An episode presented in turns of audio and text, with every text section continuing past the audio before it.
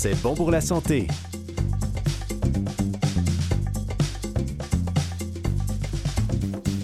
Bonjour, ici Camille Chai et je suis, et oui, toujours en compagnie de François Baruel qui a été médecin en France. Bonjour François. Bonjour Camille. Alors, comme à chaque semaine, on reçoit toujours des invités, oui, qui sont toujours motivés et passionnés par la santé. Donc, on parle de leur expertise ou d'un livre qu'ils peuvent avoir écrit. Cette semaine, on reçoit Claudette Guilmen, qui nous dressera un portrait de la famille homoparentale au Québec et ailleurs. Elle est co-auteure avec Isabelle Côté du livre L'homoparentalité des familles sous le signe de la diversité des éditions Hôpital Sainte-Justine. Et on discute du deuil et de perdre un être cher avec Nathalie Vien, formatrice sur le deuil à la Faculté des arts et des sciences de l'Université de Montréal. Et comme toujours, on entendra la chronique historique d'Eliott Boulat ainsi que la capsule médicale du docteur Yves Lamontagne. Bienvenue à C'est bon pour la santé.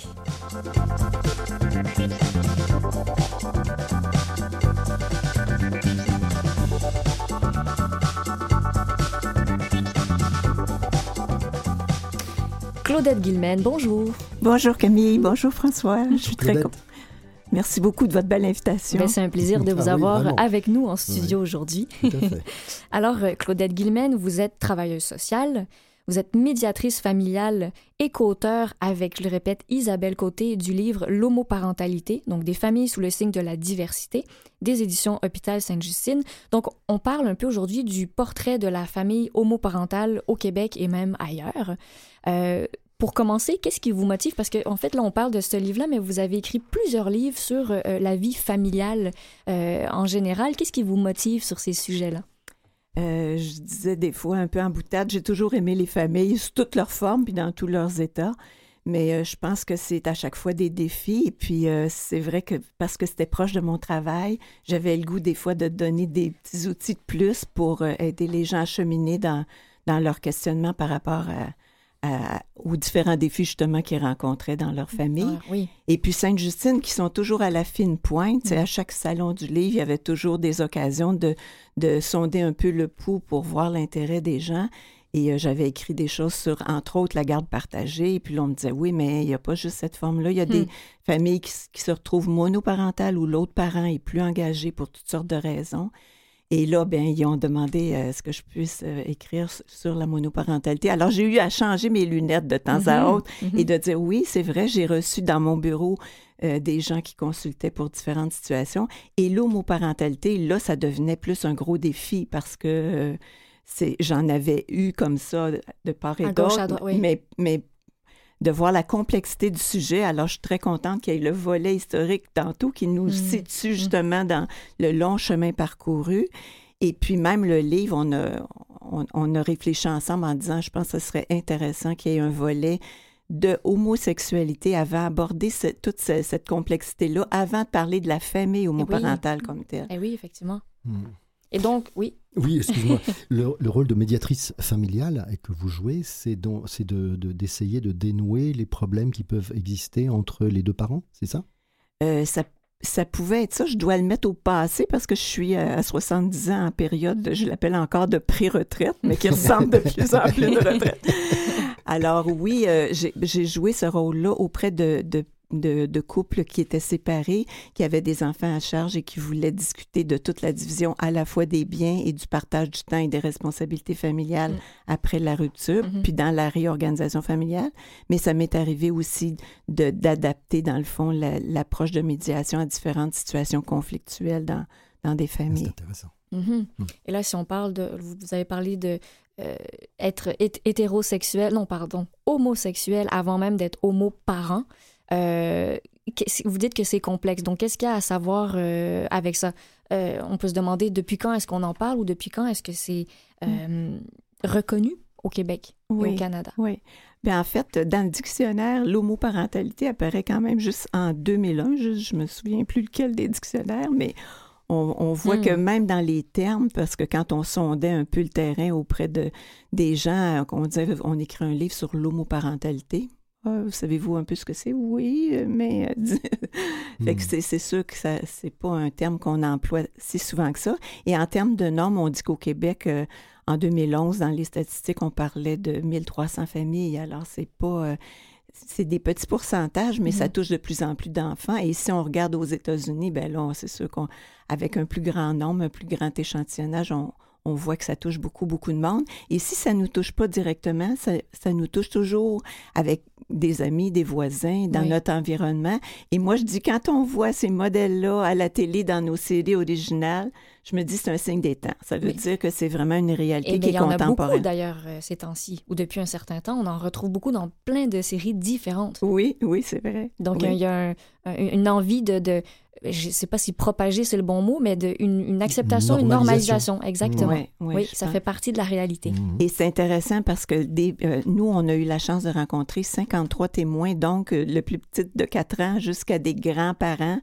Euh, des homo-grands-parents qui, avaient, vécu ça et qui le revivaient parfois lors de l'arrivée des petits-enfants. On, mm. pourra peut-être préciser dans quel contexte. Certainement. Mais ce que ça veut dire, c'est que oui, euh, euh pour pas perdre mon idée, euh, dans, dans ce, grand chemin-là, on a des, des, des, parents qui sont confrontés à, à quelques reprises au fait d'ouvrir sur la réalité et comment la réaction de l'environnement par rapport à ça qui peut être déterminante sur le fait de le vivre vraiment comme quelque chose qui nous éloigne ou qui nous, rapproche. Ou nous rapproche Effectivement.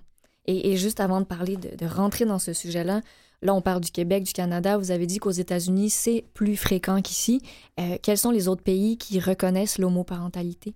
Euh, en fait, dans les États, aux États-Unis, ça dépend vraiment des États. C'est mhm. pas, c'est pas uniforme. Oui, il, y, en a des bons et des mauvais. Oh, oui, c'est ça. Il y, a une chercheuse qui parlait de, la courte pointe américaine parce que c'est vraiment très diversifié. Mais on, on, a l'acceptation un petit peu, en tout cas au niveau des lois en Espagne. Euh, on n'a pas euh, le Royaume-Uni aussi, les Pays-Bas, le, le Canada le Québec est quand même assez fier dans, son, dans son, sa participation à la, normalisation de cette réalité-là.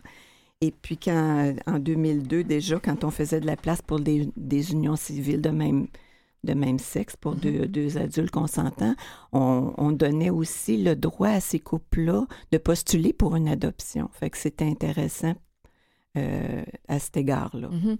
Est-ce qu'on connaît des pays qui le refusent et qui le reconnaissent pas du tout encore aujourd'hui? Oui, la, Russie, la Chine, c'est très. Euh, c'est même. Euh, je crois que la Russie vient de sortir, euh, c'est Poutine qui avait le projet d'interdire, de, de rendre anticonstitutionnelle l'homosexualité. C'est assez terrible. C'est terrible. Hein? Il y a encore des gens qui, c'est ça, qui, sont victimes de sanctions, de, mauvais traitements, d'emprisonnement, mm. de mort. Fait que c'est sûr que dans ce contexte-là, on ne parle pas d'homoparentalité. Non. encore moins. C'est ça. On n'en est pas là. Non, non. Mm.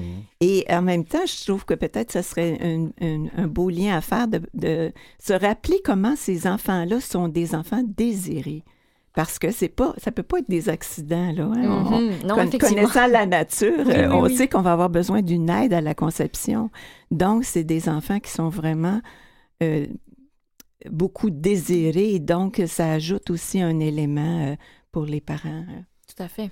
Est-ce que ça peut, est-ce que les enfants ressentent la différence s'ils ont des parents homo parentaux? C'est ça qui est des fois triste parce que oui, parfois oui. Le jeune enfant, c'est pour lui, il connaît sa famille proche, donc il va dire, ben pour moi, je pense que je pensais que tout le monde c'était comme ça, jusqu'au mm. temps que je m'aperçoive que chez mes petits copains, mes petites copines, il y avait, mm. c'était pas toujours qu'il y avait deux papas ou deux mm. mamans. Mm-hmm.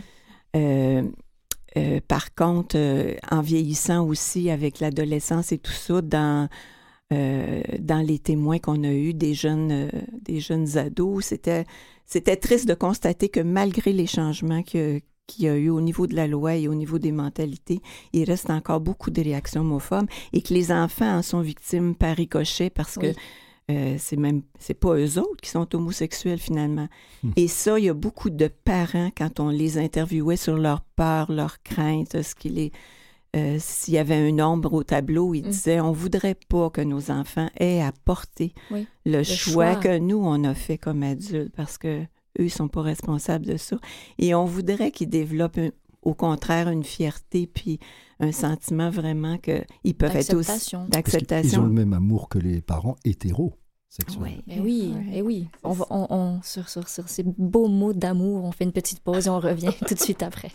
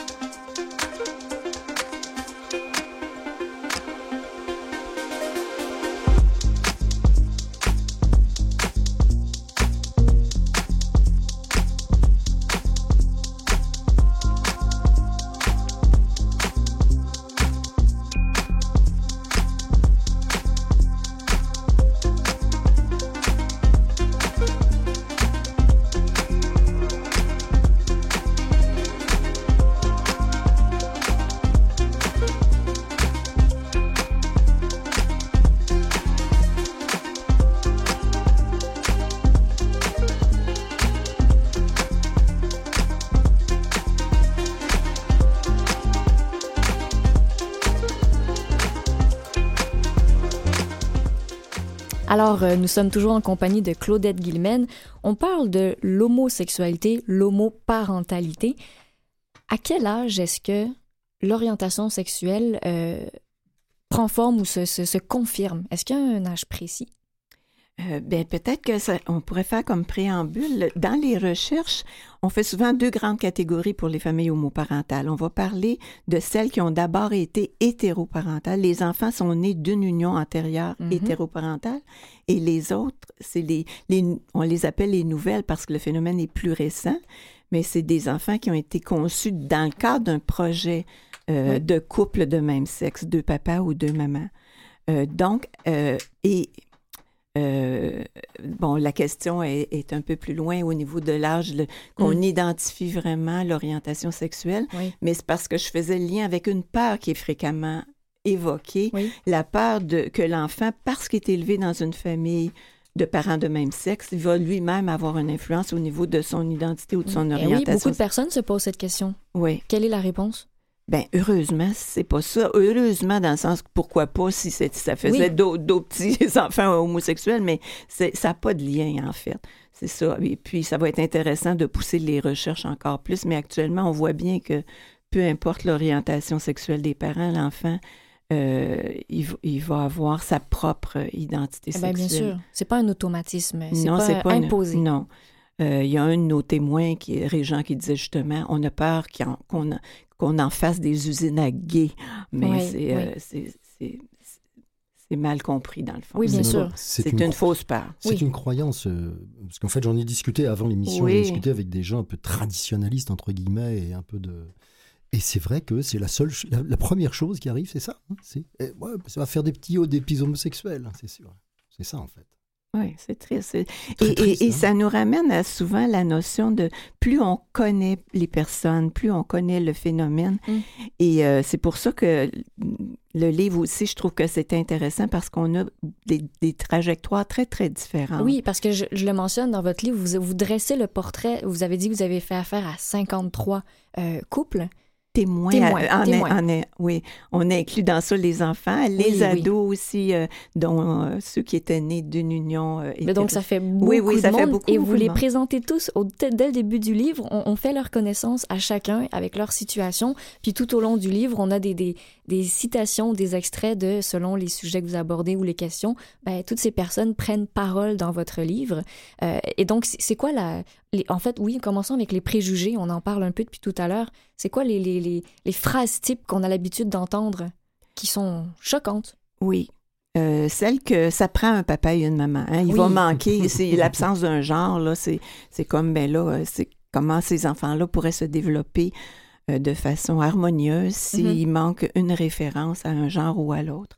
Et euh, euh, ça aussi, la recherche le, le démontre. C'est intéressant de voir que c'est, c'est pas juste parce qu'on se dit oui, oui, c'est acceptable, puis il n'y a pas de problème, mais c'est vraiment, euh, il y a eu quand même une démarche euh, rigoureuse dans, avec des, euh, des recherches qui ont prouvé qu'il n'y avait pas de lien. Et tous les types de familles qui sont écartés un peu de la norme, Mhm. euh, même au tout début, quand on parlait des familles à un parent unique, là, Oui. c'était souvent les femmes qui se retrouvaient en charge des enfants. Et on évoquait ça pour dire, bon, les troubles de comportement des garçons, la délinquance euh, et des filles aussi, euh, etc. Mais cette absence du père-là, c'est intéressant quand on a une vue systémique, c'est-à-dire qu'on considère pas juste l'aspect euh, euh, du nombre d'enfants ou génétique ou social, mais qu'on regarde l'ensemble du portrait, on voit qu'il y a beaucoup de facteurs qui influencent le développement de l'enfant. Mm-hmm. Et puis que c'est pas juste le, le, fait d'avoir ou non euh, les deux, un papa ou une maman, parce qu'on vit en plus dans des sociétés qui sont assez éclaté. Il y a, hmm. beaucoup d'activités. Il y a l'école, il y a le, jardin d'enfants, il y a les, activités sportives. on n'est pas dans une petite bulle à l'étroit avec euh, juste les enfants. Hmm. Et euh, dans, le livre, il y avait Kim, entre autres, qui, le décrit, ou, Myriam, qui me disent Mais tu sais, euh, les gens étaient surpris que nos fils, nos trois fils,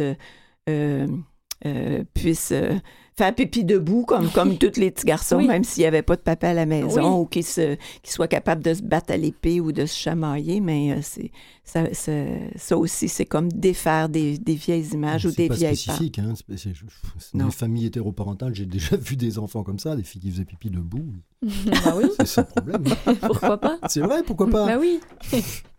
Et dans un couple homoparental, euh, là, on va se dire, par exemple, euh, des, que des hommes ou que des femmes, qui, qui va prendre la décision, par exemple, pour les femmes, de euh, porter l'enfant? Ah oui, c'est très complexe, comme dans, dans toutes les couples. D'ailleurs, quand le, choix de qui va le porter, c'est sûr que ça, ça va un Parce petit que c'est une question qui se pose pas dans un couple euh, qui est hétéro. Dans, dans le couple hétéro, sauf qu'il y a d'autres questions qui, qui rejoignent les, les questions euh, homoparentales, dans le sens de la santé, de la disponibilité, de le congé parental, toutes les, toute l'organisation après ça du partage des tâches entre les deux, euh, entre les deux conjoints. Et ça, ça n'a pas de rapport avec l'hétérosexualité ou l'homosexualité j'imagine que le, modèle social fait qu'il y en a un qui prend un peu le rôle féminin et l'autre le rôle masculin. Mais est-ce que ça, c'est encore un, préjugé dit comme ça? Apparemment que oui, ce que j'ai dû m'y confronter moi-même parce que ça aussi, on appelle ça de l'hétéronormatisme ou de l'hétérosexisme. Dans le fond, c'est notre tendance spontanée à penser que c'est ça la norme, c'est masculin et féminin et que mm. ça doit se, greffer à ça s'il y a un modèle qui, qui s'éloigne un petit peu. Mm. Mais en fait, dans les témoignages de couple euh, que j'entendais, euh, c'est ça, ça les heurtait d'entendre ça, qui fait l'homme ou qui fait la femme. C'est pas une question de faire l'homme ou la femme, c'est une question simplement de prendre en charge plus ou moins selon la société et ce que selon ce que la société dicte. Mm-hmm. Oui. C'est une, reproduction de la société, c'est ça que je veux dire. Oui, exactement. Dans ce sens-là, c'est vrai qu'il y a des pressions fortes et c'est vrai qu'on voit l'écart entre ce que certaines familles euh, homoparentales vivent parce qu'elles l'ont comme mis à leurs mains, leur forme de famille. Et ça se peut que pour elles, il y a des tâches qui étaient dites masculines que mm. une des deux assume ou que justement porter l'enfant, si par exemple ces deux femmes, ben, ils ont il y en a qui ont décidé de, le de porter un enfant à tour de rôle. Il y en a qui ont décidé de faire appel au même donneur. Il y en a qui ont décidé que non, parce qu'une ou l'autre avait déjà vécu la maternité, la grossesse, de dire, ben maintenant, je comprends que toi, tu as, hâte de vivre ça, tu as le goût de vivre ça et, je vais te soutenir dans, dans cette, dans cette expérience-là. Je vais m'impliquer aussi. Mais, euh, par exemple, cette, cette femme-là qui peut soutenir sa conjointe dans son, son, expérience mm-hmm. de, de, maman. Mm-hmm. Elle peut être appelée, elle, à prendre un congé de paternité parce que, parce que sa conjointe avait pris le congé de maternité, entre mm. guillemets. C'est possible que dans les cours prénataux, elle se retrouve avec des papas, mm. ce, qui, ce qui a l'air un petit peu euh, comme... Euh, surprenant ou un peu spécial. Ça fait partie de, de voilà cette réalité. on va prendre une petite pause. Restez avec nous.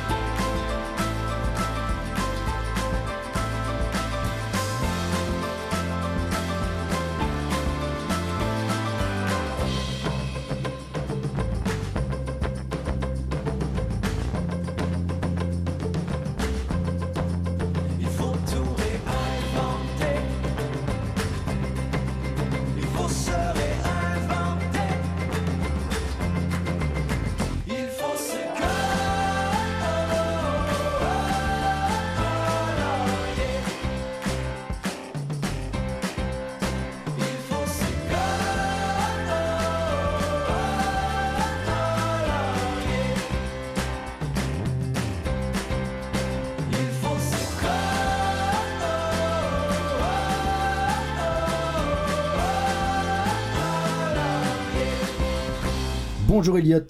Bonjour. C'est maintenant l'heure de ta chronique, la chronique euh, médico-historique. Et tu nous parles d'un sujet qui est tout à fait d'actualité dans cette émission, c'est l'homosexualité. Exactement. Alors, au début, j'allais dire, j'allais parler d'histoire de l'homosexualité, puis je me suis rendu compte que ça fait pas vraiment sens, parce que l'homosexualité, c'est un phénomène quand même qui existe à travers le temps et l'espace de façon toujours. depuis toujours. Et en fait, on devrait plutôt parler de représentation de l'homosexualité, c'est Ah comment l'homosexualité est perçue, définie et voire même jugée, malheureusement, À travers, à travers l'histoire, Ouais. sachant que Ouais. le terme homosexualité, tel qu'on l'utilise, c'est un terme très récent, ça date de 1869, ça, qui est apparu dans le contexte médical. Avant, on va pas avoir ce mot d'homosexualité, on va Mm. plus parler de sentiments entre personnes du même sexe, d'autres choses, on va voir ça tout de suite. Alors, l'homosexualité, si on parle d'attirance ou de sentiment pour une personne du même sexe, on l'a vu, c'est répandu à travers le temps et l'espace depuis qu'il y a des êtres humains, voire même avant.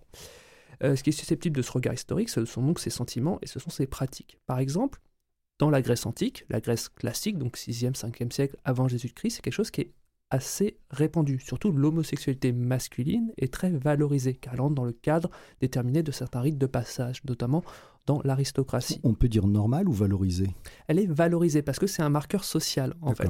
Par exemple, le, donc, l'Éraste, l'adulte, généralement un citoyen d'âge moyen, voire un peu plus vieux, Mm. va prendre sous son aile un néromène, un jeune qui est- sort de l'adolescence. Il quitte en fait le jeune le quartier des femmes pour fréquenter donc le palestre, c'est l'endroit où les jeunes citoyens vont s'éduquer, Mhm. et du coup il va devenir son amant, et ça va être une pratique initiatique Attends, et pédagogique. Éraste, donc ça Ouais. veut dire pédéraste Exactement, ça, Ça vient vient de là, là. parce qu'on parle de la pédérastie à l'époque. très bien. Et donc les rastes et les romaines. Donc attends, les pédérastes, ça veut dire qu'il y a une classification, ça veut dire que ce sont des hommes qui aiment les petits garçons. Alors les adolescents. Les adolescents. Genre, le petit garçon n'est pas sexué, il vit encore avec les femmes, et donc au moment où il rentre dans la sphère de socialisation des hommes, il va avoir un guide et il va y avoir aussi des pratiques sexuelles en lien avec ça. Et alors, c'est pas répandu dans toute la société parce que les, euh, les rastes doivent aussi financer pas mal de choses, notamment la cérémonie de fin. C'est un grand banquet, ça coûte ch- assez cher, donc c'est plutôt dans les sphères aristocratiques et citoyennes que ça Mhm. va avoir lieu, dans D'accord. les, euh, notamment à Athènes. Alors, c'est un fait donc culturel qu'on va retrouver représenté euh, au théâtre, qu'on va retrouver représenté dans la céramique illustrée grecque, etc. Mhm. etc. C'est quelque chose qui est assez courant. L'homosexualité féminine, elle, est beaucoup moins représentée. Elle est beaucoup plus cachée, voire absente, silencieuse. Un des rares exemples qu'on a, c'est une poétesse qui s'appelle Sappho, Sappho de Lesbos, qui a vécu au 7e, 6e siècle avant Jésus-Christ, dont il nous reste quelques fragments de sa poésie. Et Mhm. d'ailleurs, c'est de elle que va être tiré plus tard le terme saphique et le thème de lesbienne, en fait. Voilà. Mais ça sera beaucoup plus tard, c'est une dizaine de siècles plus tard que Mhm. ça va rentrer dans le vocabulaire. Ce qui fait en fait l'objet du mépris Mhm. à Athènes, à Rome, dans l'Antiquité euh, occidentale, généralement, ce n'est pas l'homosexualité masculine ou le sentiment, c'est le fait d'être efféminé. C'est en fait la remise en cause des rôles genrés.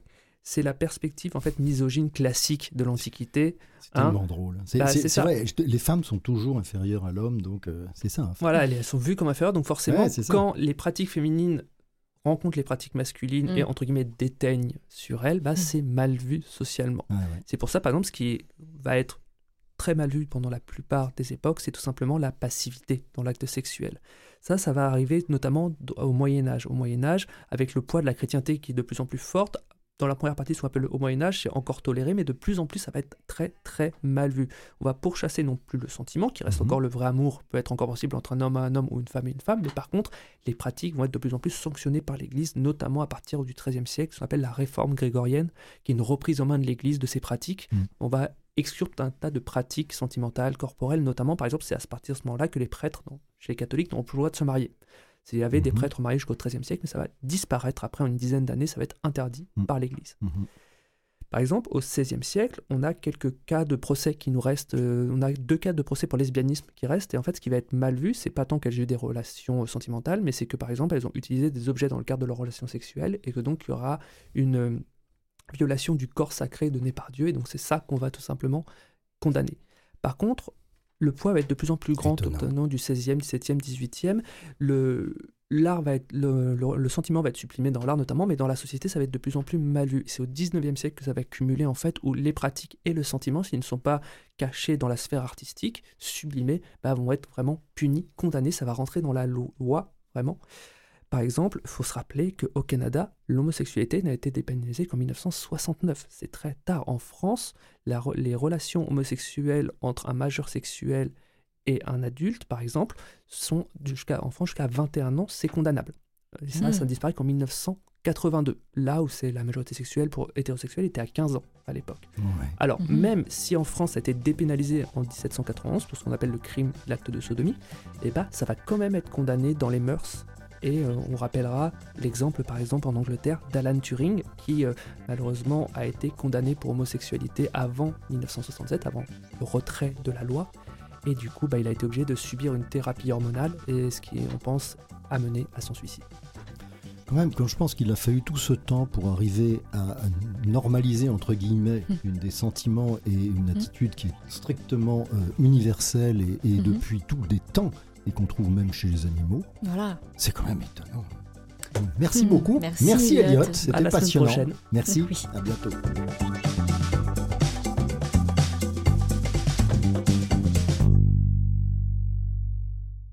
Vous écoutez toujours C'est bon pour la santé avec Camille Chai et François Barbel avec notre invité du moment, Claudette, Claudette. On parle de l'homoparentalité et il y a une question qu'on se pose euh, par rapport aux enfants, les enfants de ces couples homo. Comment, quelle est leur réalité avec le monde extérieur, mais même plus précisément à l'école, parce que il, il se passe plein de choses Mhm. euh, à l'école, autant pour, euh, pour, en fait, pour tous les enfants, mais c'est quand même une situation qui est différente et les enfants ont tendance beaucoup à mettre le doigt sur ce qui est différent. Oui, oui, c'est vrai. Par contre, dans les plus petits, tu vois, j'avais des témoignages d'une petite qui dit, oh, moi, on me dit que je suis chanceuse d'avoir deux mamans. Fait que ça dépend beaucoup de, de l'ouverture du milieu et euh, euh, il y a des parents qui ont choisi d'ailleurs le- l'endroit où ils étaient pour euh, s'installer en fonction de, de, de ces caractéristiques-là d'ouverture. En même temps, l'écart qui est marqué au niveau de, par exemple, juste les formulaires scolaires, les, les, Hmm. tous les, euh, les aspects plus administratifs, la fête des pères, la fête des mères, euh, on gagne à avoir des éducateurs qui sont inventifs et qui sont inclusifs et qui vont peut-être trouver l'occasion de, f- de- de- d'orienter ça et, et même d'inclure dans la discussion le fait que tel ou tel enfant dans la classe, ben, il peut, s'il le souhaite, donner le cadeau à un oncle, à une tante, un grand-père. un grand-père, est-ce que- des figures enseignants- substituts si les enseignants sont ouverts? Exact. Mais est-ce que ces enseignants sont sensibilisés ou formés ou approchés sur ce sujet-là ou c'est vraiment propre à eux-mêmes? Euh, ben moi, j'espère toujours que, qu'on l'inclut dans, dans le- la démarche pédagogique de formation aussi. Puis je pense que comme les livres et les discussions comme on en a une aujourd'hui, ça peut être une Mhm. occasion d'ouvrir aussi là-dessus, puis de, de nous rendre compte qu'on peut tous faire des pas pour être plus inclusifs, et puis que des fois, c'est des petites choses. Euh, le livre de naissance de l'enfant, souvent, quand on regarde, on a eu ça, là, ceux qui, sont plus Mhm. âgés, on, on avait le petit puis la petite main, puis une Mhm. petite couette de cheveux, bon. Hmm. Mais c'est souvent écrit papa et maman. Eh bien, on a justement deux participantes qui ont travaillé à faire des nouveaux livres de, de, de- de naissance en s- pour Mm. l'enfant avec deux papas, deux mamans. Mm. Et puis, par contre, il y en a qui font, qui sont, qui raient les noms de père et mère sur les formulaires pour ajouter euh, euh, les noms des deux. Comment est-ce que ça se passe pour les enfants? Parce que puisqu'on parle des enfants et leur- ce qui se passe dans leur vie, leur vie à l'école, par exemple, est-ce qu'il y a un ostracisme? Est-ce qu'il y a une, une critique? Est-ce qu'on les moque? Est-ce qu'on est qu'on les met Intimide, au banc? Est-ce oui. qu'on les intimide? Est-ce qu'on les harcèle? Euh, oui, euh, puis il y, a- il y a des citations qui sont assez arrache-cœur, parce que dans les autobus ou, euh, tu sais, surtout à l'adolescence, quand on veut rentrer tout le monde dans des cases et puis qu'il y a des, des langages qui peuvent être très blessants. Mais euh, on a aussi pris euh, l'occasion pour identifier justement toutes sortes de stratégies gagnantes que les, euh, les jeunes avaient développées pour soit même aller au-devant du problème ou on s'aperçoit que justement, selon le, le cheminement qui a été fait, des fois, c'est les petits copains qui vont venir dans la défense de leur Oui. ami en disant non, sa famille est différente, mais elle est fun. Et Oui. puis, tu sais, fait que c'est. Oui, il y a encore malheureusement des, euh, gestes qui sont, euh, qui sont discriminatoires, mais il y a une évolution et puis euh, je pense qu'on peut y contribuer. Oui, certainement. Parce qu'il y a des jeunes qui doivent, qui sont à l'aise, donc ils vont le dire plus ouvertement, mais d'autres qui vont peut-être plus euh, aller vers le mutisme ou, euh, Oui. voilà, ne rien dire, garder le Ou, silence. ou fuir ça, fu- pas inviter d'amis à la maison de peur de et tout. Et même dans la même fratrie, on voit qu'il y en a un enfant qui peut être très fier, puis même d'en parler, et l'autre dire euh, ben moi j'aimerais mieux avoir euh, un père et une mère comme Mhm. comme tout le monde, Eh parce oui. que le, le rêve de l'enfant, c'est à un certain moment, c'est vraiment de se fondre dans dans le groupe et de normes. pas de pas être identifié comme Oui. étant déviant. Est-ce qu'il y a une façon précise, bah, en fait, j'ai envie de dire, est-ce qu'il y a une bonne formule pour, vous en avez parlé au début de l'émission, euh, un parent, donc un couple qui était un homme et une femme, et qui va annoncer à sa famille, donc autant à sa femme ou son mari que leurs enfants, ben, que finalement, ils sont euh, homosexuels? Est-ce qu'il y a une façon, une approche qui est euh, suggérée auprès des enfants? Au point de vue psychologique. Oui, ben c'est ça, ça, tout dépend de l'âge des enfants mm-hmm, et puis mm-hmm. de, déjà de, du climat d'ouverture. je pense que la, la vérité est est, libératrice. Puis en même temps, je pense que les, euh, les parents qui ont, qui ont témoigné dans ce sens-là, ils disent que euh, il y en a qui ont retenu cette vérité-là pendant un bout de temps parce que sinon, ça aurait, ça aurait brisé des liens au lieu de, de favoriser l'ouverture. Mais mm-hmm. euh, quand le parent annonce en même temps, dans ce cas-là, s'il y a déjà des enfants et qui passent d'une orientation à l'autre, ben euh, je pense que ça dépend alors aussi beaucoup de la réaction du conjoint ou de la conjointe qui, est quitté, parce que si l'enfant est proche de ses deux parents, il ne voudra pas blesser ni un ni l'autre, puis euh, sinon on va le mettre en conflit de loyauté, puis il va sentir qu'il faut qu'il choisisse pour un ou pour l'autre. C'est horrible de demander à un enfant de, choisir un parent ou l'autre, c'est arrache-cœur, comme vous dites. Oui, et oh! puis on voit que les, lois ont changé, puis que la mentalité a changé, parce qu'il y a des pères qui sont séparés et qui étaient... Euh, euh, d'une union précédente hétérosexuelle pour mhm. aller vers une union homosexuelle mhm. et qui, eux, ont dû passer beaucoup de temps euh, de purgatoire, entre guillemets, dans le sens de faire leurs preuves parce que c'était surjudiciarisé. Il fallait qu'il y ait des expertises et des contre, contre-expertises, alors que d'autres ont eu d'emblée la garde, même la garde à temps plein des, des enfants au moment de la rupture. Fait qu'on voit qu'il y a, y a vraiment beaucoup de, de d'écart entre les différentes réactions et mm-hmm. selon justement que le conjoint ou la conjointe fait preuve de plus d'acceptation d'ouverture ou au contraire qui est complètement euh, euh, démoli par cette, euh, cette annonce-là qui, est comme, qui me remet en question sa propre identité souvent. Mm-hmm. Fait que je pense que c'est beaucoup de doigté, puis au besoin d'être soutenu par des professionnels si on sent que c'est plus complexe puis qu'on aurait besoin d'un accompagnement. Donc, il y a du soutien psychologique pour ces parents-là? On le souhaite toujours, oui, il y en a, et puis je pense qu'il ne faut pas avoir peur de, chercher puis de, s'informer à cet égard-là. En, gros, ça peut être quoi? C'est des thérapeutes? Euh, Soit des, psychologues, des travailleurs sociaux, des médiateurs familiaux. Il y a des médiateurs familiaux même qui intègrent le volet de, de, de, rencontres avec les enfants à l'intérieur des médiations mm. subventionnées par le gouvernement. Et est-ce qu'il y, a des euh, témoignages d'enfants qui, eux, euh, au contraire, ben, disent non, c'est les avantages d'être dans une famille avec euh, des parents homosexuels. ça ressemble à quoi les commentaires de ces jeunes-là? Euh, comme un peu sur euh, les, oh, une maman c'est bien, deux mamans c'est mieux, un papa c'est bien, deux papas c'est mieux. On peut le faire d'un groupe ou l'autre et euh, je pense qu'il y a des enfants de fait qui vivent bien leur réalité, mais c'est pas c'est pas donné, c'est à tous. À tous. Et puis, je pense aussi que ça parle de l'importance de bien les informer, les mm. enfants, dès le tout début. Même quand c'est des petits bébés, on ne pensait pas ça avant. On disait, on attend de, que les questions arrivent de l'enfant, mais on gagne à être proactif parce que si on est, en, on est on est dans une, attitude nous-mêmes d'acceptation et de fierté, ben on va la transmettre aux enfants. Et, ils, vont, ils vont toujours avoir été élevés en le connaissant. Donc, c'est pas le choc de l'apprendre du jour au lendemain. Très bien. Euh, on va revenir, je voudrais revenir, s'il vous plaît, à la procréation médicale mhm. assistée pour les couples féminins et la grossesse pour autrui pour les couples masculins. Est-ce que c'est accessible au Québec? Euh, bien, pas tant que ça, parce qu'il y a eu des coupures encore dans les, les couples de, financières qui ont, qui ont mis ça un peu en péril, le nombre de d'aide à la, la, procréation médicalement mhm. assistée, tant pour mhm. les couples hétérosexuels qu'homosexuels. Puis la gestation pour autrui, bien là encore plus ne l'a pas été à faire, il était grand. Et euh, Maître Roy, entre autres, a, beaucoup travaillé pour qu'on on précise, qu'on encadre mieux cette, cette réalité-là pour que les, les couples masculins puissent y recourir et, avoir moins, moins d'embûches au niveau euh, légal après ça pour se faire reconnaître vraiment comme les deux papas euh, légaux. parce que il y a trois, trois éléments. C'est être né d'eux. L'aspect biologique, c'est Martine Gross, euh, sociologue, qui nous, qui nous rappelle ça. Il y a être né d'eux être, être l'enfant de, légalement être connu, Mhm. donc aussi le droit à l'héritage, le droit au nom, etc. Et finalement, être élevé par ou qui a pris soin de. C'est Et- le papa de chair ou le papa de cœur. Oui, Voilà. oui. Et puis c'est bien de ramener la- le volet du cœur parce que au-delà des liens de sang et de cœur, des fois on s'aperçoit que même c'est pas le parent biologique des fois qui a été le plus aimant et le Mm. plus aidant. Et comment de personnes vont dire que, ben oui, euh, c'est ma grand-mère ou c'est une tante ou c'est un, une autre personne qui a été le parent substitut qui a été le plus significatif dans mon développement de femme ou d'homme.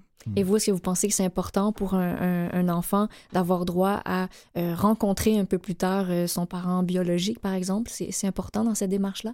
Oui, puis ben des fois ça sera pas possible parce que c'est des c'est des donneurs non connus puis euh, bon, mais d'avoir cette préoccupation là comme parent parce que je pense que quand tu sais on l'aime notre enfant puis on le sait que on veut lui dire que tu sais c'est une histoire d'amour, on t'a tellement voulu, on t'a tellement désiré, mais il faut pas oublier faut faut pas oublier le petit espace qui est nécessaire à l'enfant parce que sa réalité co- coïncidera pas nécessairement 100% avec la nôtre dans Mhm. ça se peut qu'il y ait des peurs, qu'il y ait des doutes, qu'il y ait de la colère, même qu'il y ait des regrets de dire Hmm. qu'est-ce que ça, qu'est-ce que ça m'a fait vivre? Est-ce que je suis un enfant marchandise? Est-ce que tout ce questionnement-là, et ça, Joanne Lemieux, travailleuse sociale et qui a qui travaille beaucoup au niveau de l'adoption internationale et tout, elle, elle nous, elle nous allume vraiment cette dimension-là pour dire, oubliez pas ça et euh, sécurisez-vous assez pour laisser la place à- au vécu de votre enfant, quel qu'il soit. Mais là, justement, vous parlez d'adoption.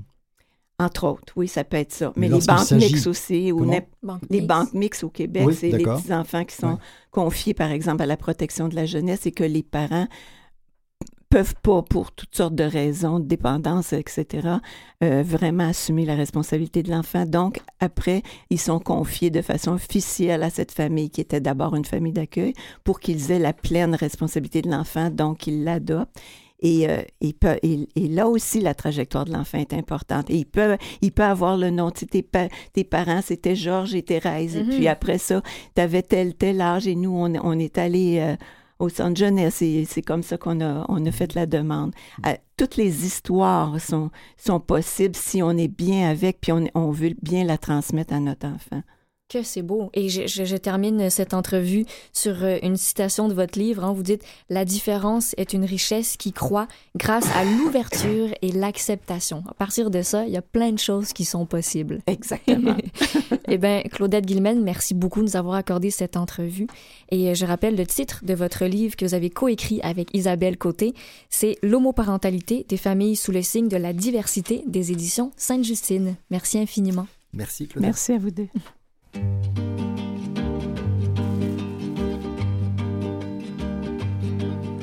Oh, je voudrais tant que tu te souviennes.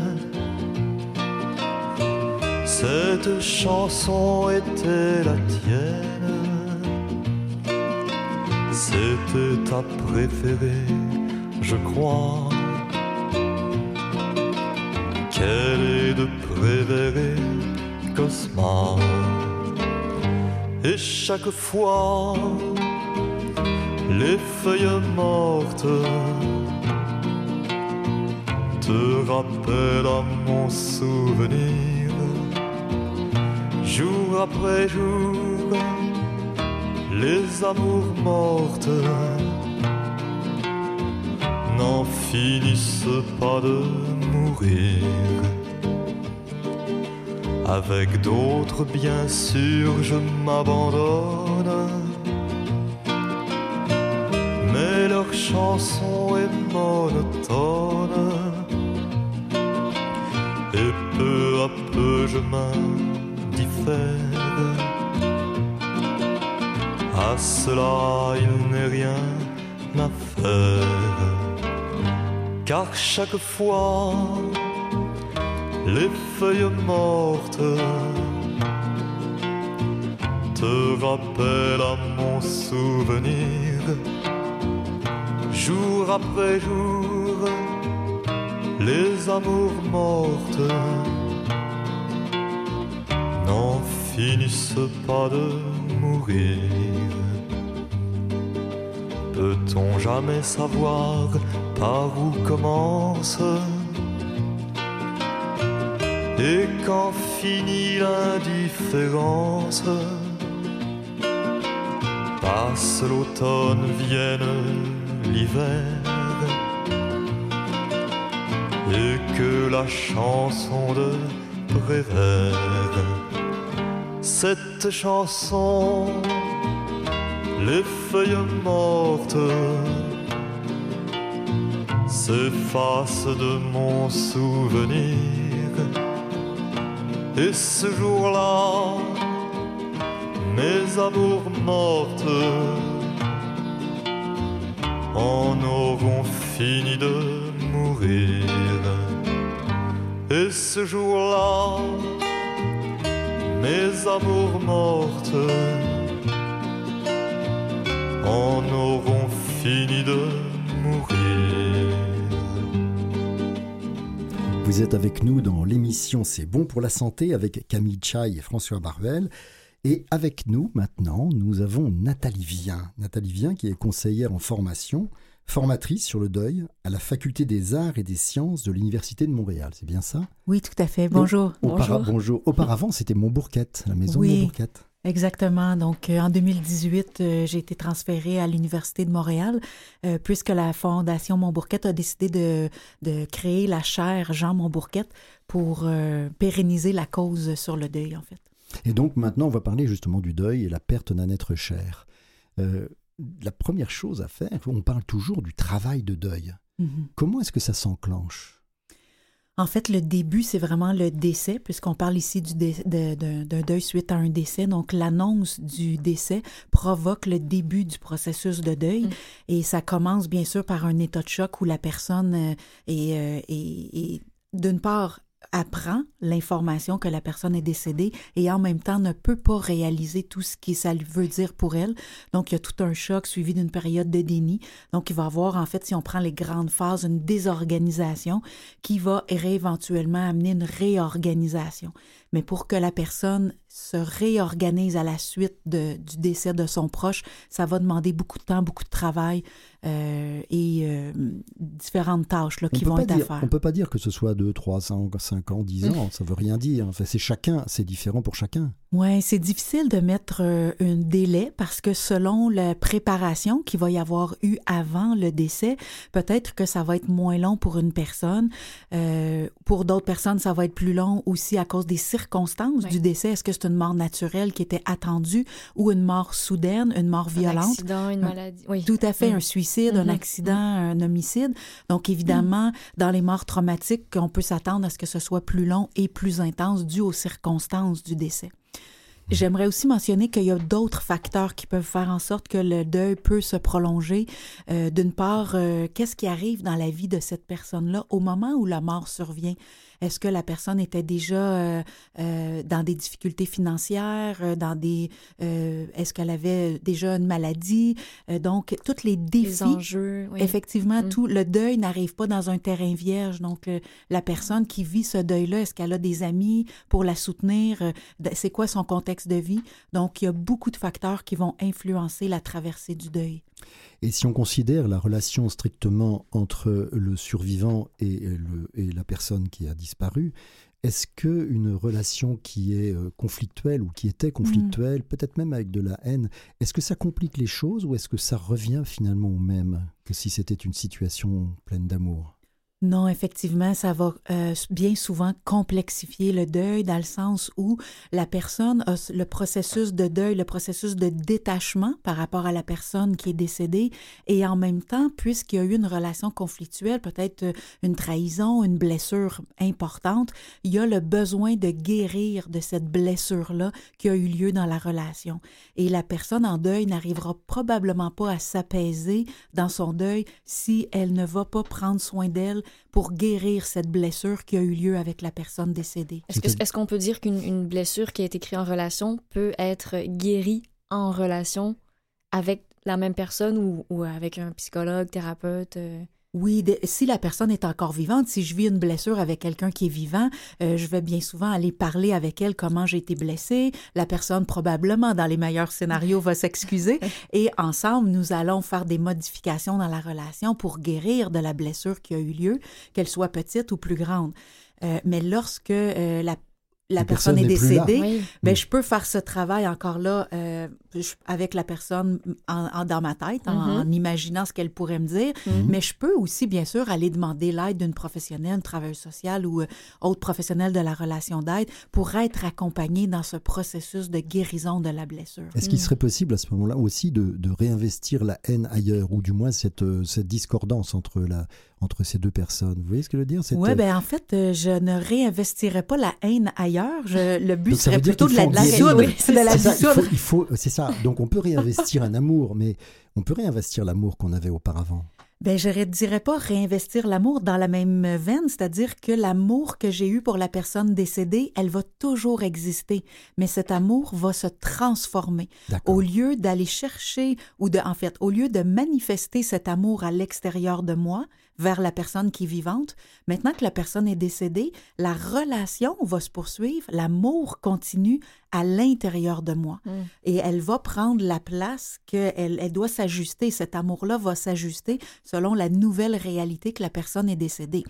Donc, je ne, vivre le deuil ne veut pas dire oublier le défunt Surtout pas. ou arrêter d'en parler ou arrêter d'aimer. Au contraire, je suis riche de toutes les valeurs qu'elle m'a enseignées Eh oui. ou de, de tous les cadeaux, les, les- les beaux souvenirs que j'ai eus avec la personne, même si elle est décédée, tout ça, ça continue de m'habiter. Est-ce que justement ça ne magnifie pas un futur amour possible avec quelqu'un d'autre?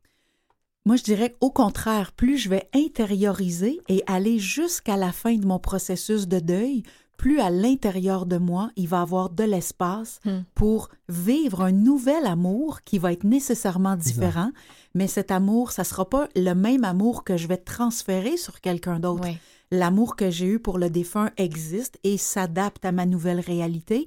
Et maintenant, j'ai de l'espace parce que dans ma vie, euh, il y a plus personne. Par exemple, si c'était mon conjoint euh, dans, la, maison, dans mon quotidien, j'ai de l'espace pour faire rentrer quelqu'un de nouveau et, et je vais m'attacher d'une nouvelle façon avec quelqu'un de différent et ça sera un nouvel amour. Parce que là, on parle du deuil, mais c'est le même principe quand on se sépare d'une personne. Même si la personne ne meurt pas, la personne qui devient l'ex, Oui. c'est le même principe. L'amour, euh, voilà, va, va pouvoir euh, continuer, mais euh, auprès d'une autre personne. Exactement. Mais la relation avec l'ex, bien souvent, elle va continuer, surtout s'il y a des enfants. Oui. mais elle va s'ajuster à la nouvelle réalité. C'est-à-dire que l'ex, ce n'est plus mon amoureux, ce- mais c'est encore le père de mes enfants, Oui.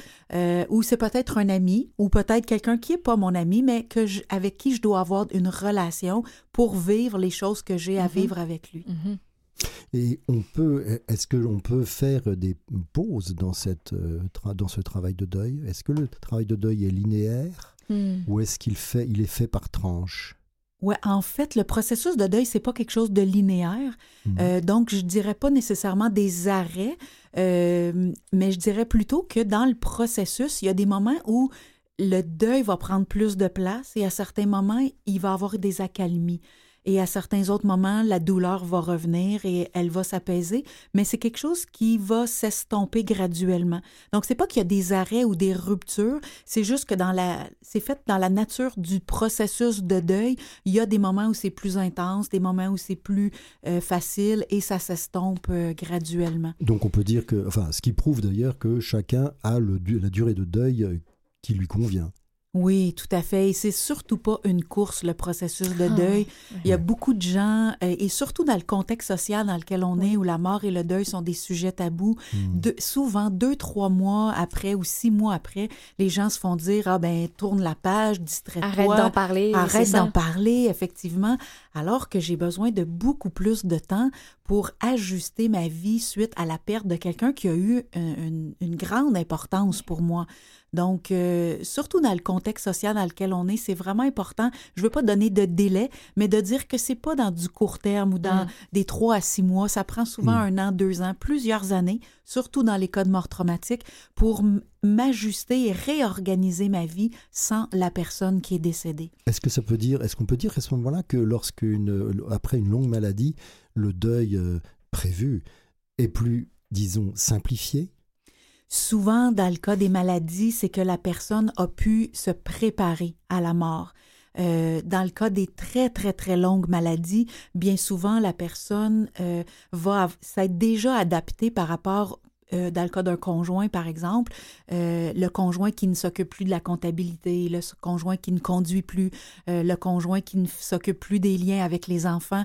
Des fois, dans Ce le cas des petits deuils? des petits deuils, et, et dans ma vie, je suis en train de me réorganiser même si la personne n'est pas de- décédée, je débute déjà le travail de réorganisation. Hmm. Et même des fois, dans le cas de la maladie d'Alzheimer, par exemple, ou qui s'échelonne sur de nombreuses années, la personne, bien souvent, à la fin, n'habite même plus dans la maison Mhm. avec la personne, euh, l'aidant naturel. Et donc, lorsqu'il y a le décès, euh, la- euh, Bien sûr, il y a quand même un choc, il y a quand même une adaptation, il y a quand même un deuil, Mhm. mais qui est beaucoup moins grand que s'il n'y a aucune préparation Mhm. au décès d'un proche. C'est ça, un deuil blanc? Oui, en fait, le deuil blanc, c'est vraiment le deuil d'une personne qui s'échelonne sur une très longue durée Mm. et qui, dans le fond, c'est comme euh, si vous faites un dessin sur une image, à un moment donné, l'image graduellement va Wow. s'estomper et la, Mm. la page devient blanche. Mm. Et donc, cette personne que j'ai connue, qui est mon père, ma mère, ma, ma soeur ou, ou mon conjoint, graduellement, ce n'est plus cette personne que j'ai connue. Euh, c'est même si elle est encore en vie, c'est une nouvelle personne avec qui la relation se transforme constamment et je deviens beaucoup plus un aidant de cette personne que le conjoint, l'enfant, euh, le frère ou la sœur, en fait. Est-ce qu'on a tous des aptitudes à passer à travers euh, cette période de deuil en tant qu'être humain? Ça arrive à n'importe qui, n'importe quand, c'est un processus. Est-ce qu'on est tous armés? Je dirais en fait que c'est dans la nature humaine de vivre les deuils parce que c'est la, la vie humaine est parsemée de deuils, dire adieu à l'enfance, dire adieu à l'adolescence, toutes les transitions de vie, les déménagements, les ruptures d'amitié, les ruptures amoureuses, les changements d'école, les changements de travail, prendre la retraite. Il y a La un liste est la, infinie. la Oui. liste est très très longue de Oui. tous les deuils que les humains ont à traverser. Les deuils de, par décès étant un, deuil ultime, Oui, je dirais. Mm. Euh, mais et là, vous mentionnez le pire, ça c'est intéressant comme euh, commentaire parce que le pire deuil pour les endeuillés, c'est celui qu'ils vont vivre eux-mêmes.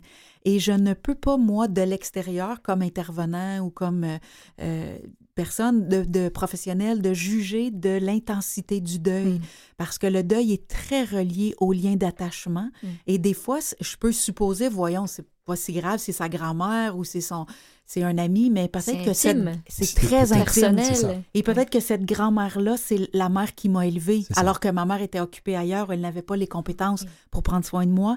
Donc, de ne jamais supposer à la base l'intensité du deuil pour une autre personne, ça, c'est, c'est vraiment En, important. en fait, le deuil dépend de l'attachement. oui. Peu très, importe la personne, oui, tout à ça. fait. Donc, relié à l'attachement. Ça peut être quelqu'un de totalement étranger à la famille. À la famille, oui, mais pas à la personne, Et parce voilà. que Non, si euh, c'est non, pas un étranger, des Bien fois, il y a des gens qui font le deuil d'une amie, mais qui était comme une sœur, la sœur qui- qu'ils avaient jamais eue, avec qui ils ont élevé leurs enfants, qu'ils ont passé toutes leurs vacances, ils ont passé toute leur vie ensemble. Mm. Donc, c'est sûr que le, cet ami-là, le lien d'attachement était très important. D'accord. On va, on va faire une petite pause et puis on va revenir tout à l'heure avec, avec Nathalie Vien.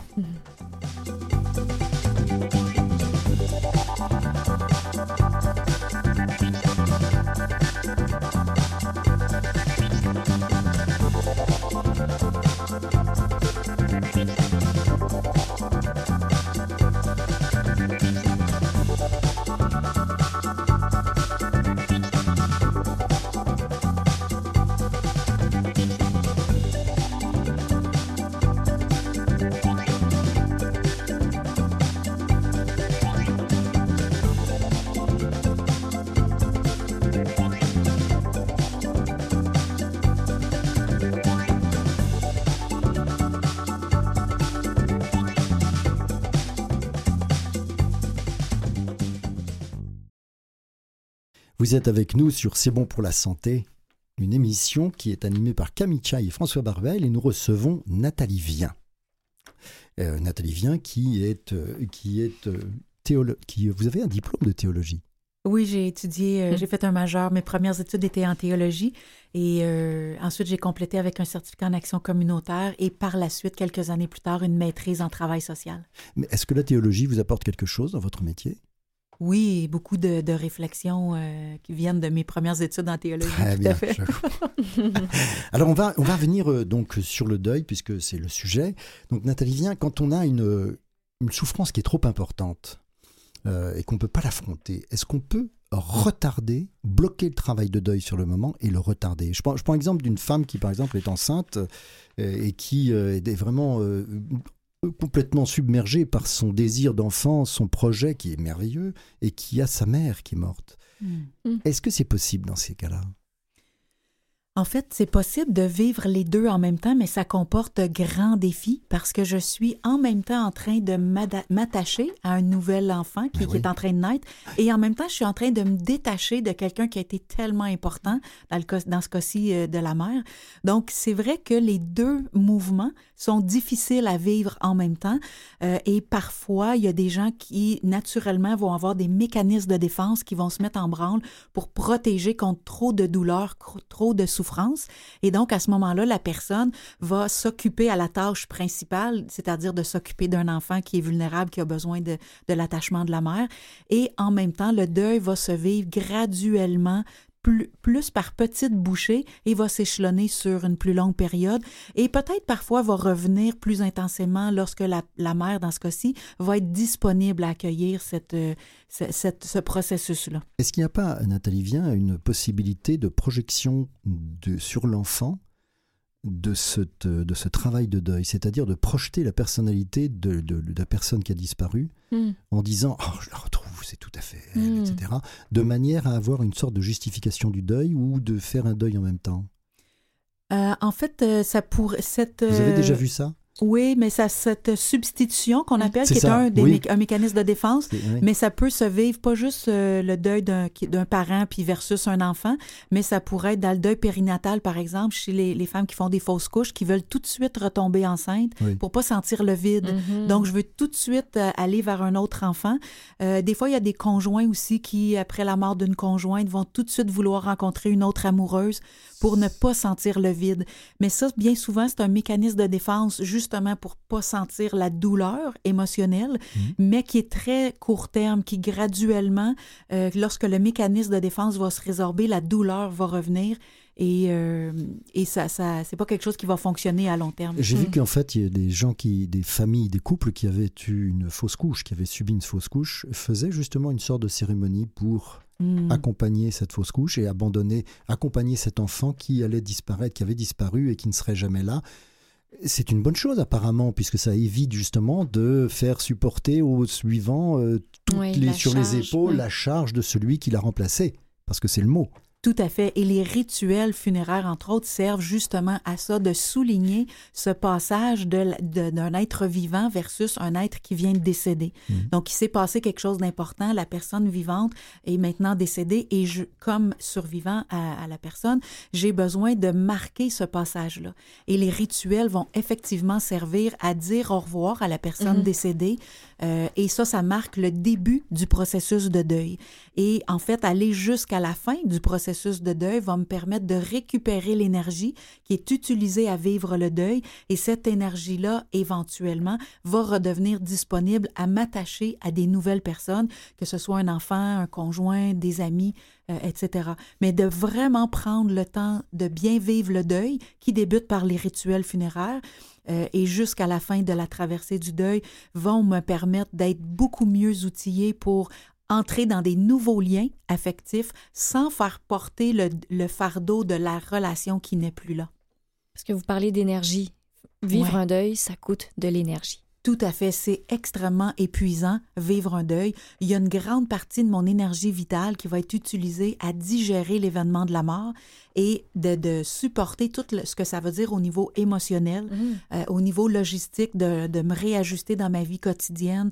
Euh, c'est d'ailleurs ce qui explique que les personnes sont énormément, souvent, là, il y a beaucoup de manifestations qu'on appelle les manifestations du deuil, que ça peut être au niveau affectif, toute la gamme des émotions, dans l'ordre et dans le désordre. Ça peut être au niveau euh, euh, cognitif aussi. Les gens vont perdre la mémoire, Hmm. les gens vont avoir de la confusion, ils vont euh, nier la réalité qui est arrivée. En fait, ce qui se passe, c'est que leur esprit est occupé à digérer l'événement de la mort et à s'adapter. Donc, ils ont plus, ils n'ont plus autant d'énergie pour au niveau cognitif.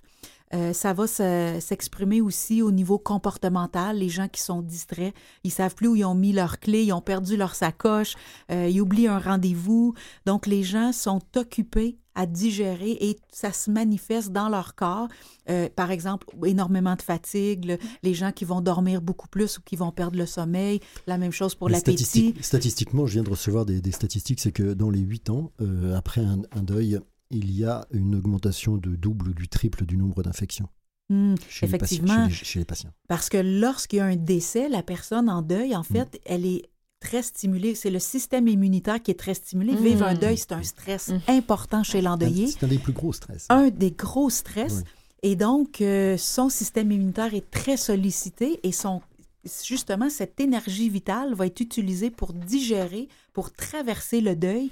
Et éventuellement, ça se peut que, et vous connaissez mieux le, le corps que moi, mais euh, le, le surrénal vont être très sollicités pour tout ce qui est au niveau de la production de cortisol. Et c'est extrêmement épuisant de vivre un deuil et bien souvent dans les premiers trois six mois les gens souvent sont épuisés euh, et ils se demandent coudon est-ce que je suis en dépression? Est-ce que je ben devrais oui. aller consulter? Mais en fait c'est simplement le parcours normal de la traversée du deuil parce que vivre un deuil c'est épuisant dans mon corps dans ma tête et dans mon cœur et ça se manifeste au niveau aussi de mes comportements et c'est simplement naturel ce phénomène là mais j'ai besoin de m'en occuper de d'appeler à l'aide de, de mes amis de me reposer Ne pas de- rester de seul, s'isoler. Effectivement, de ne pas rester seul, d'appeler euh, le réseau de soutien autour pour être soutenu dans cette traversée du deuil, pour reprendre son énergie à la suite, de ne pas penser que ça va toujours être comme ça. Parce qu'on dit souvent la vie continue. C'est c'est une, c'est une phrase qui est peut-être euh, blessante à entendre, euh, dépendamment d'où on est rendu dans le processus du deuil, mais Ouais, reste que. extérieur, oui. Voilà, c'est très extérieur, Très mais, mais reste que dans la réalité, voilà, la vie continue. Il faut que nous, on continue à fonctionner. Oui. Est-ce que, est-ce que alors, plus on est âgé, plus on a justement cette, ce, ce stress, euh, et, et donc plus les personnes âgées qui ont perdu leur conjoint risquent à ce moment-là eux-mêmes d'en souffrir tellement qu'ils peuvent, euh, qu'ils peuvent en mourir? Ben, en fait, ça, c'est intéressant. Chez les aînés, ce qui est particulier, c'est qu'ils vivent énormément de deuils, euh, des deuils de personnes, mais des deuils aussi de situations, des deuils de la santé, il y a des fois d'un animal de compagnie. Ils vivent énormément de deuils à une période où ils sont beaucoup plus fragiles. Hmm. Euh, donc, des fois, ils ont des pertes au niveau de la santé. Euh, donc, euh, c'est vrai que ça pose beaucoup de défis pour les personnes âgées de traverser énormément de deuil. En même temps que des études vont démontrer que les aînés ont plus de résilience par rapport au deuil. Ils sont entraînés? Comme si, bon, peut-être l'entraînement, euh, mais comme si eux, d'une part, ils participent beaucoup plus au rituel de deuil, Mm. euh, ce qui va leur permettre de porter, du- de mettre du sens à cette, euh, ce- cette mort-là qui vient d'arriver, de l'inscrire aussi dans des croyances spirituelles ou religieuses, euh, ce qui va les inscrire dans quelque chose de collectif. Donc, ce n'est plus juste une expérience individuelle, mais je m'inscris dans quelque chose qui est humain, qui est collectif. Euh, donc, ça va leur permettre de reprendre pied davantage. Mais en même temps, je veux pas dire que c'est euh, c'est c'est ça c'est quelque chose de facile pour Mm. eux. Ça comporte des Oui, défis parce qu'eux, ce qui est particulier, c'est qu'ils en vivent énormément des, des décès autour d'eux, Oui. des amis, de la parenté, euh, de la fratrie aussi. Donc, ils ont énormément de deuil à une période où ils sont plus fragiles. Mm. Donc, ça comporte beaucoup de défis. Et je rajouterais aussi à une période où eux-mêmes se rapprochent statistique- statistiquement de du la fait fin. de la fin. Donc, chaque deuil, peu importe mon âge, mais surtout pour les personnes, Mm. les aînés, ça les amène des ça leur amène des réflexions Réflexions. sur le fait qu'un jour ce sera mon tour. Ça Donc c'est ma propre sur l'idée que nous sommes finis. Nous avons une fin qui est programmée. Écoutez, sur cette bonne nouvelle, Ce n'est pas nous encore la allons fin. faire une petite pause, c'est super.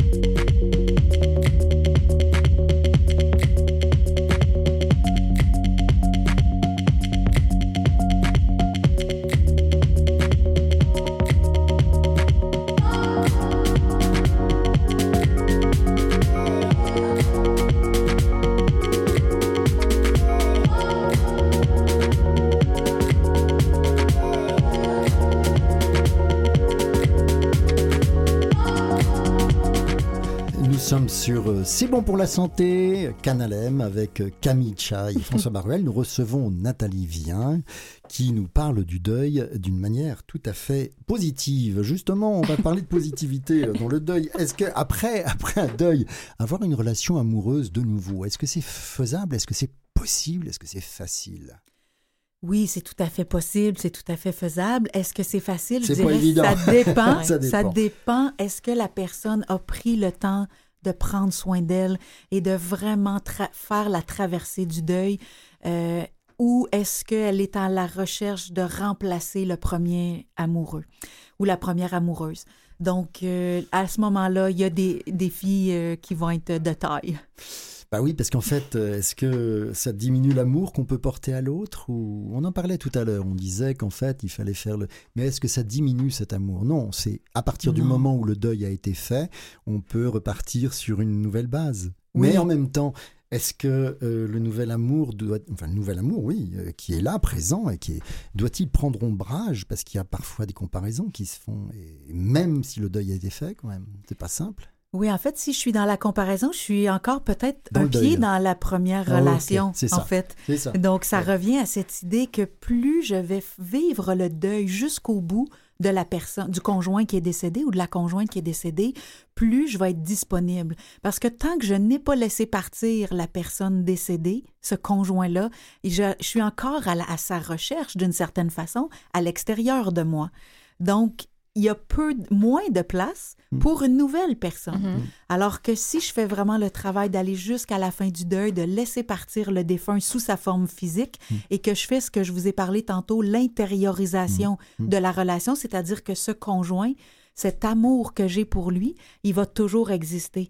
Et il va prendre sa place dans mon histoire de vie, dans mon Mm. parcours de vie, à l'intérieur de moi, dans mon cœur. Et je ne suis plus en train de le chercher à l'extérieur. Bah, c'est formidable parce que Nathalie Vien, vous, vous êtes vraiment très claire et on Mhm. comprend vraiment parfaitement ce que vous racontez, ce que vous dites. C'est vraiment exactement, c'est formidable. Mais est-ce que ça veut dire à ce moment-là que, euh, imaginons que le défunt soit, il y ait des tableaux du défunt et des photos du défunt dans, un, dans le nouveau couple? Et voilà. Qu'est-ce qui se passe? Parce que l'autre, il va quand même, le nouvel amant, il va quand même se dire Ah, quand même, même si l'autre a fait son, son, son, son deuil, il va quand même être, se trouver tout de même, peut-être pas en compétition, mais tout de même, il y a une présence qui est là. C'est délicat. Ça, c'est intéressant au niveau des objets, parce que les objets, les fait. photos, par exemple, Ouais. ça donne une indication de ce qui se passe chez la personne en deuil. Au début du processus de deuil, j'ai besoin d'avoir des photos partout dans la Mhm. maison. Oui. J'ai besoin de dormir avec le pyjama de mon mari. Oui. Euh, j'ai. Les objets remplacent la personne physique.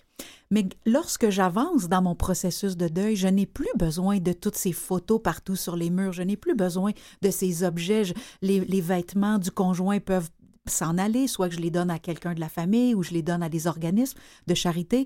Donc, les objets vont reprendre leur place qu'ils doivent avoir. C'est possible qu'il reste encore une photo du conjoint qui est décédé, mais ça ne devrait pas être envahissant Oui. dans la maison euh, pour le nouveau conjoint qui arrive. Et Mm. avec qui, comme personne en deuil, mais en fait, à ce moment-là, je ne suis, je, mon statut n'est plus, ne devrait plus être une personne en deuil. Je suis une personne qui a vécu le deuil d'un mari ou d'un- d'une conjointe. Et en même temps, présentement, je suis quelqu'un qui est en train de en vivre couple, oui. nouvellement en couple. Ça, c'est mon nouveau statut. Mon statut Ah. n'est pas d'être en deuil, endeuillé. Mon statut, c'est je suis une nouvelle amoureuse. Je suis quelqu'un qui est à la recherche d'un amour, donc euh, qui vit une nouvelle relation, mais mon identité n'est plus celle d'être une Mais il personne faut passer au-dessus des conventions parce qu'en fait, ne plus avoir une seule photo du, de- de- du, du défunt, c'est souvent très mal perçu par la société. Ne plus avoir de photos d'un tel, de, de son mari ou de sa femme, Oui, il peut suggérer qu'on l'a oublié C'est ou mal que... vu. On l'a oublié, on l'a remplacé très vite. Hum, ouais. Ben, en fait, ça dépend pour qui. Est-ce que c'est les enfants? Est-ce que c'est un besoin pour les enfants? Est-ce que c'est un besoin de la personne? Oh, c'est peut-être aussi un autre, un veuf ou une veuve jaloux. hein? Parce que dans les, les expériences que, que, que j'ai j'ai observées, en fait, Ouais, il y a ouais. de l'espace pour avoir une photo de famille où il y a, le, par exemple, le père des enfants Hmm. avec la conjointe dans le salon Mm. et il y a le nouveau conjoint qui a sa place dans les fêtes familiales et il y a des photos de lui aussi. Donc, il y a de l'espace pour tout ce monde-là. Ça dépend comment ça se vit dans chacune des familles. Hmm. Moi, j'ai pas l'impression que ce soit aussi simple que ça pour ça. Parce que j'ai j'ai vu des cas où c'était vraiment très mal vécu, justement. J'ai vu des cas où, en effet, d'abord, il y avait, le, le- le- il y avait trop souvent le, le défunt dans la famille. Et à ce moment-là, ça s'est mal terminé d'ailleurs. Mm.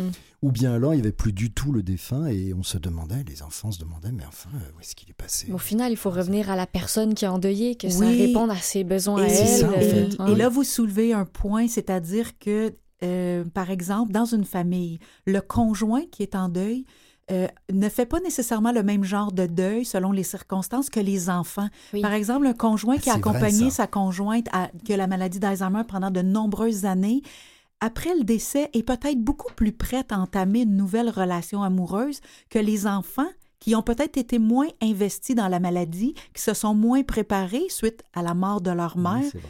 Et donc, vrai, eux vrai. sont, pas là à la- au même stade dans leur vrai. processus de deuil. Donc, eux peuvent être heurtés par la nouvelle conjointe. Mhm, bien sûr. Et Et donc, Oui. mais ça peut être l'inverse aussi. Ça a un dépend décalage, vraiment. en fait. Il y a un décalage. Et ça peut être l'inverse aussi. Ça peut être les enfants qui sont plus avancés dans le deuil et le conjoint moins. Donc, il y a toutes sortes de cas de figure. Oui. Bon, merci beaucoup Nathalie Viente. Ben, si nous avons, c'est terminé, c'est fini. On va en reparler une autre fois, je pense, hein, parce qu'en fait, il y a encore plaisir. beaucoup de choses à dire. Donc, euh, vous n'avez pas écrit de livre, hein, j'espère que vous allez en écrire un, parce que vous avez beaucoup de choses à dire, donc à écrire. Effectivement, je suis à l'écriture Ah! actuellement. Ah, Donc, le plaisir continue. Ah oui, le plaisir Eh continue. Merci beaucoup Nathalie Viente. Merci à vous. Merci. Ici le docteur Yves Lamontagne. Après 28 ans de pratique, il m'est venu à l'idée de partager certaines expériences vécues autant lors de mon passage à l'université qu'au cours de ces nombreuses années de contact avec les malades. Certaines histoires sont humoristiques, d'autres m'ont donné des leçons de vie, et d'autres enfin soulèvent encore en moi des émotions très intenses. Ayant cessé mes activités cliniques depuis quelques années, je crois avoir maintenant la distance nécessaire pour pouvoir vous faire des confidences. Les personnages de chaque histoire portent des noms fictifs afin que soit préservé l'anonymat de tous ces gens que j'ai rencontrés au cours de ma carrière et qui m'ont fait rire ou pleurer, mais surtout qui m'ont tellement appris sur la vie. En voici une.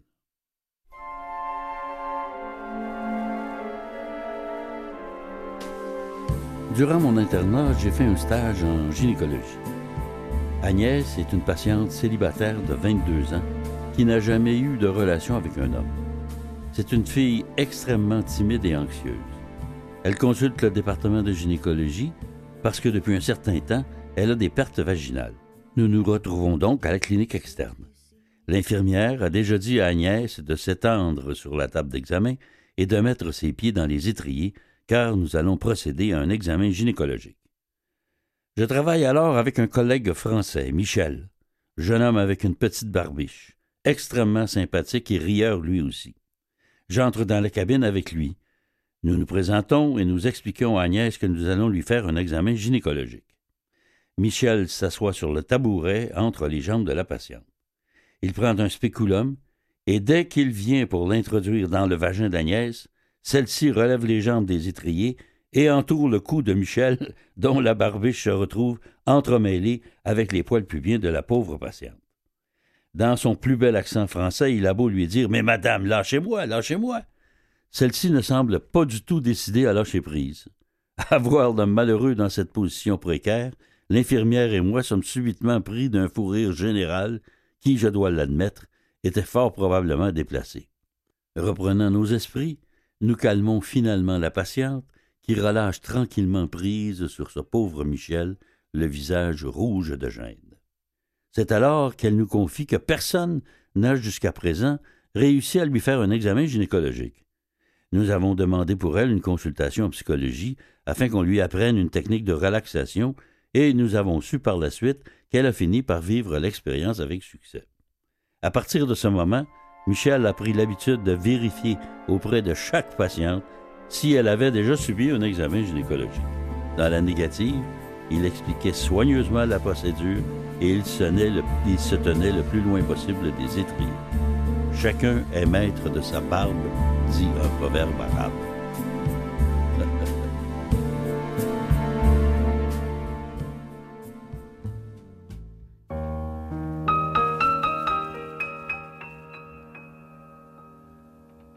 ne me quitte pas, il faut oublier tout, peut s'oublier qui s'enfuit déjà, oublier le temps des malentendus et le temps perdu, à savoir comment oublier ces heures qui tuaient parfois à coups de pourquoi le cœur du bonheur ne me quitte pas, ne me quitte pas, ne me quitte pas, ne me quitte pas. Moi, je t'offrirai des perles de pluie venues de pays où il ne pleut pas. Je creuserai la terre jusqu'après ma mort pour couvrir ton corps d'or et de lumière. Je ferai un domaine où l'amour sera roi, où l'amour sera loi, où tu seras reine. Ne me quitte pas, ne me quitte pas, ne me quitte pas, ne me quitte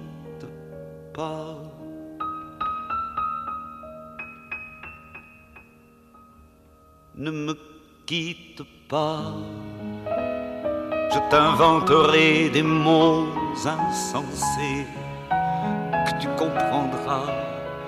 Je te parlerai de ces amants-là qui ont vu deux fois leur cœur s'embraser je te raconterai l'histoire de ce roi mort, de n'avoir pas pu te rencontrer.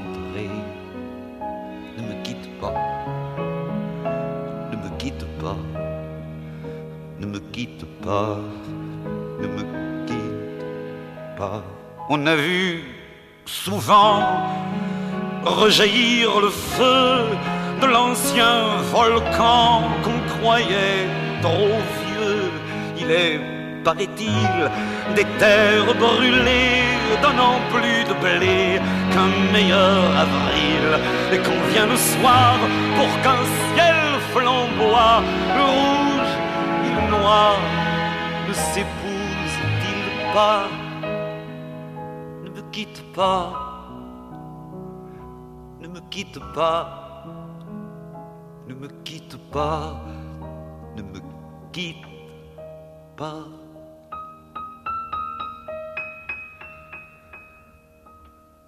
Ne me quitte pas.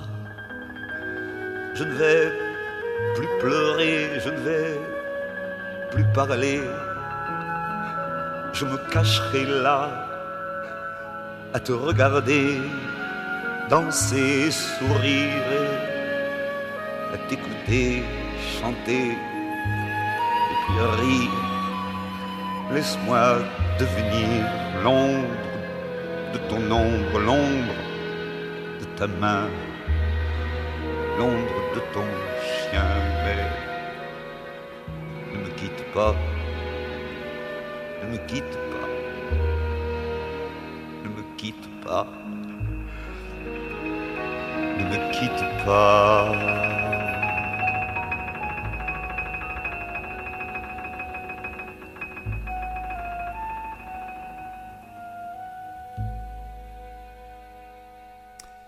Vous êtes avec nous sur C'est bon pour la santé, Camille Chaille et François Baruel. Nous avons reçu Nathalie Vien, qui est toujours avec nous d'ailleurs. Hein. Merci beaucoup. Et qu'est-ce que tu Qu'est-ce que ça t'inspire, tout ça, Camille? Oui, ben en fait, pour, pour euh, clore cette émission, euh, j'ai plein de thèmes qui, qui, qui m'ont inspiré. Euh, autant quand on parle du deuil ou de euh, l'homoparentalité, ben, au final, il y a un deuil aussi dans l'homoparentalité pour ces couples qui vont se séparer parce qu'un conjoint, une conjointe va aller vivre son orientation sexuelle qui a été cachée ou qui tout, tout d'un coup fait surface. Donc, les deuils, je me dis, il y en a partout dans la vie, dans toutes les dimensions. Et puisqu'on en parle beaucoup aussi dans notre émission, une personne qui euh, va avoir un handicap aussi, ça va être le deuil de son autonomie. Hmm. Et euh, tout ça, je, je fais le lien avec une situation très qui peut paraître banale, mais ce matin, donc je voulais m'attacher les cheveux. Et comme moi j'ai juste une main, ben m'attacher les cheveux c'est pas facile. Et c'est ma belle-fille de 8 ans, de, de 8 ans, qui m'a attaché les cheveux. Mais quand je, je réfléchis à ça, je me dis derrière ce beau moment d'entraide, ou moi derrière l'acceptation de euh, cette perte d'autonomie, euh, de devoir demander à une petite fille de 8 ans de m'aider, euh, ça, ça prouve que le processus, quand Nathalie, vous parliez du, processus de deuil, de l'acceptation, ça fait du bien. D'où l'importance d'apprendre à prendre soin de soi dans tous ces aléas et ces deuils et ces pertes qu'on peut tous vivre dans la vie tout au long. Et d'accepter aussi l'aide des autres. Exactement. C'est- Voilà. Tout à fait. Prendre soin de soi personnellement, mais à l'aide de, de, de, de professionnels ou d'amis de la famille. D'accepter que les autres peuvent nous aider à prendre soin de nous aussi, c'est vraiment très, très beau. Et que ça fait du bien aux autres peut-être aussi. Eh oui, Oui. de nous Parce que aider. cette petite fille de 8 ans, Oui. ta belle-fille de Oui. 8 ans, peut-être qu'elle se sent maintenant responsable de quelque chose et que ça la valorise aussi, ça lui fait du bien. Ben voilà, donc ça fait, c'est- c'est c'est un beau paquet qui illustre la vie. Hein? Quand ça continue, euh, il y a une perte, Absolument. mais ça continue toujours après. Exactement. Voilà, donc c'était l'inspiration euh, du moment. Et euh, j'en profite pour euh, ben, toujours en remercier euh, toute l'équipe de C'est bon pour la santé. Alors, je, ben, François, merci Oui, prie, pour merci, commencer Camille. de toujours être avec moi. Euh, je remercie Jean-Sébastien La Liberté, Catherine Bourderon, Elliot Boulat, Dr Yves Lamontagne et nos deux invités d'aujourd'hui. Et on vous invite à nous réécouter en podcast si vous êtes intéressé à réentendre cette émission Dès maintenant. Et on vous souhaite comme toujours rendez-vous la semaine prochaine pour un autre épisode de C'est bon, pour, la santé.